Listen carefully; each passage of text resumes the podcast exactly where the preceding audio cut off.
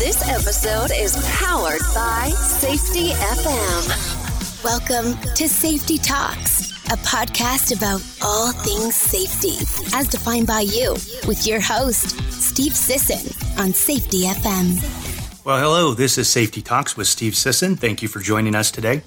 Today's uh, conversation is going to be a little bit different. It is uh, just me. I do not have any guests, but I do want to talk about a a topic that I've been running into quite a bit with different uh, different organizations.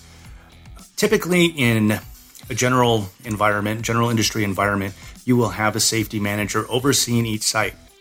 What we're seeing now is a transition from individual site safety managers to more of a regional standard where one high qualified safety engineer or safety director, manager, whatever they decide to call them, oversees multiple plans and puts the safety responsibility on the frontline supervision where it really should be. So, I wanted to talk just a little bit about those two things on site safety managers versus a regional structure. What are some of the pros and cons? Well, let's look from an operational perspective in an on site safety manager scenario. Some of the pros, well, ultimately, they get to take on some of the work for some of the other managers, lessening the load on the safety, uh, let's say a transportation manager or a warehouse manager. And what that does is also takes away the responsibility from that manager to manage their group. If there's a safety failure, they tend to want to go to the safety manager and figure out what the heck's going on when ultimately it should be that individual manager's responsibility to take responsibility for the job. And, and we don't see that. And, and I can tell you from experience that I've ran into this a lot with individual site managers, site safety managers, where you know something goes wrong and they point the finger at the safety manager and say well why didn't why did you let this happen? And they never go back to the manager of that employee and say why did you let this happen? You know and it really goes back in my opinion to looking at the job descriptions. Does the job description for every manager say something to the effect of your first and your first priority is looking at looking out for your employees in their best interest and their safety and if it doesn't, we don't have any accountability in any way to hold somebody accountable for that. I do look at a lot of job descriptions, and sometimes it's there, sometimes it's not, but it's never one, two, or three. It's usually down the list after productivity, after, you know, making your goals and your quotas and stuff like that. So we talked a little bit about pros um, for having an on-site safety manager, and let's talk about some of the cons. Well, it, push, it pushes uh, responsibility uh, to the safety manager. Uh, and it makes it hard to hold people accountable. We kind of just talked about that.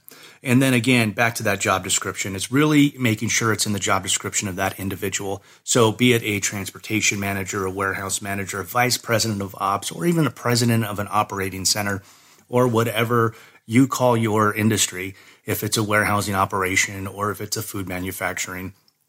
So um, some of the cons are it really puts the onus on the safety manager and not the individual manager. Well, let's look from a regional perspective. What are some of the pros and cons doing that? Well, in my opinion, one of the best things you can do is typically when you're doing a regional capacity, you have more funds to work with um, in wages and bonuses and perks, whatever that may be in your industry.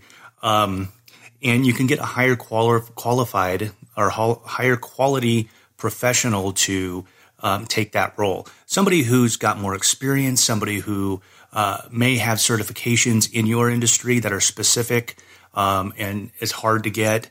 Um, somebody who really understands uh, what safety is from the different theories. Could be it, you know, the HOP method, be it the behavioral based safety method, uh, whatever you guys use in your industry. You can get a ho- higher quality one to manage multiple sites. And typically, when you get a higher quality manager or director. They're better at influencing and mentoring and teaching uh, this the local management teams how to handle situations, and they're there as a reference and an individual professional um, when it comes to your industry, if it's OSHA, EPA, DOT, MSHA, any of those things. Uh, usually, a higher quality safety individual themselves um, have the ability to see beyond single sites, especially in a regional capacity. They get to see what's going going on in multiple sites.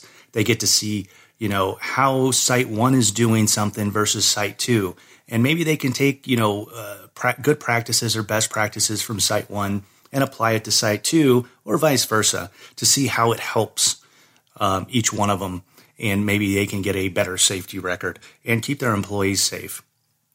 Some of the cons on this this particular model, I would say, is sometimes the regional person gets stretched too thin. I've seen operations where a regional capacity, they would have 15 to 20 operating centers under them. And that's just way too much. The span of control is completely lost. You just can't have one individual doing that.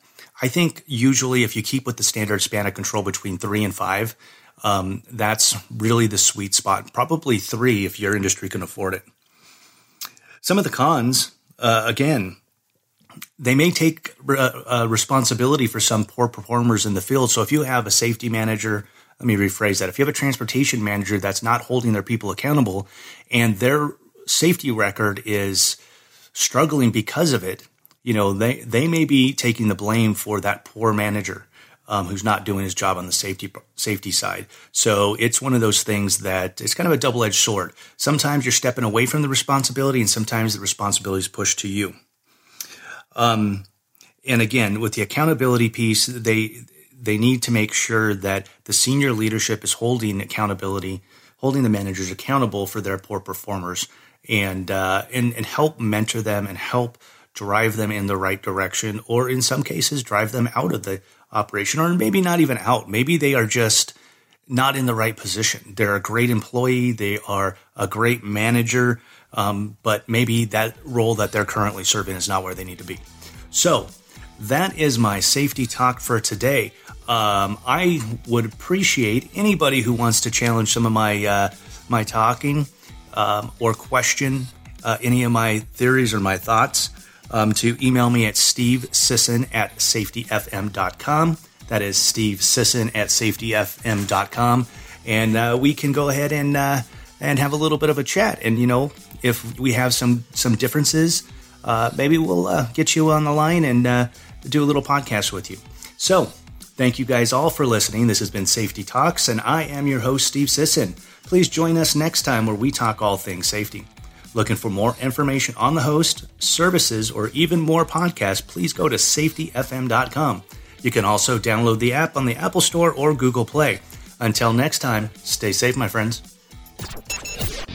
The views and opinions expressed on this podcast are those of the host and its guest and do not necessarily reflect the official policy or position of the company. Examples of analysis discussed within this podcast are only examples. They should not be utilized in the real world as the only solution available, as they are based only on very limited and dated open source information. Assumptions made within this analysis are not reflective of the position of the company.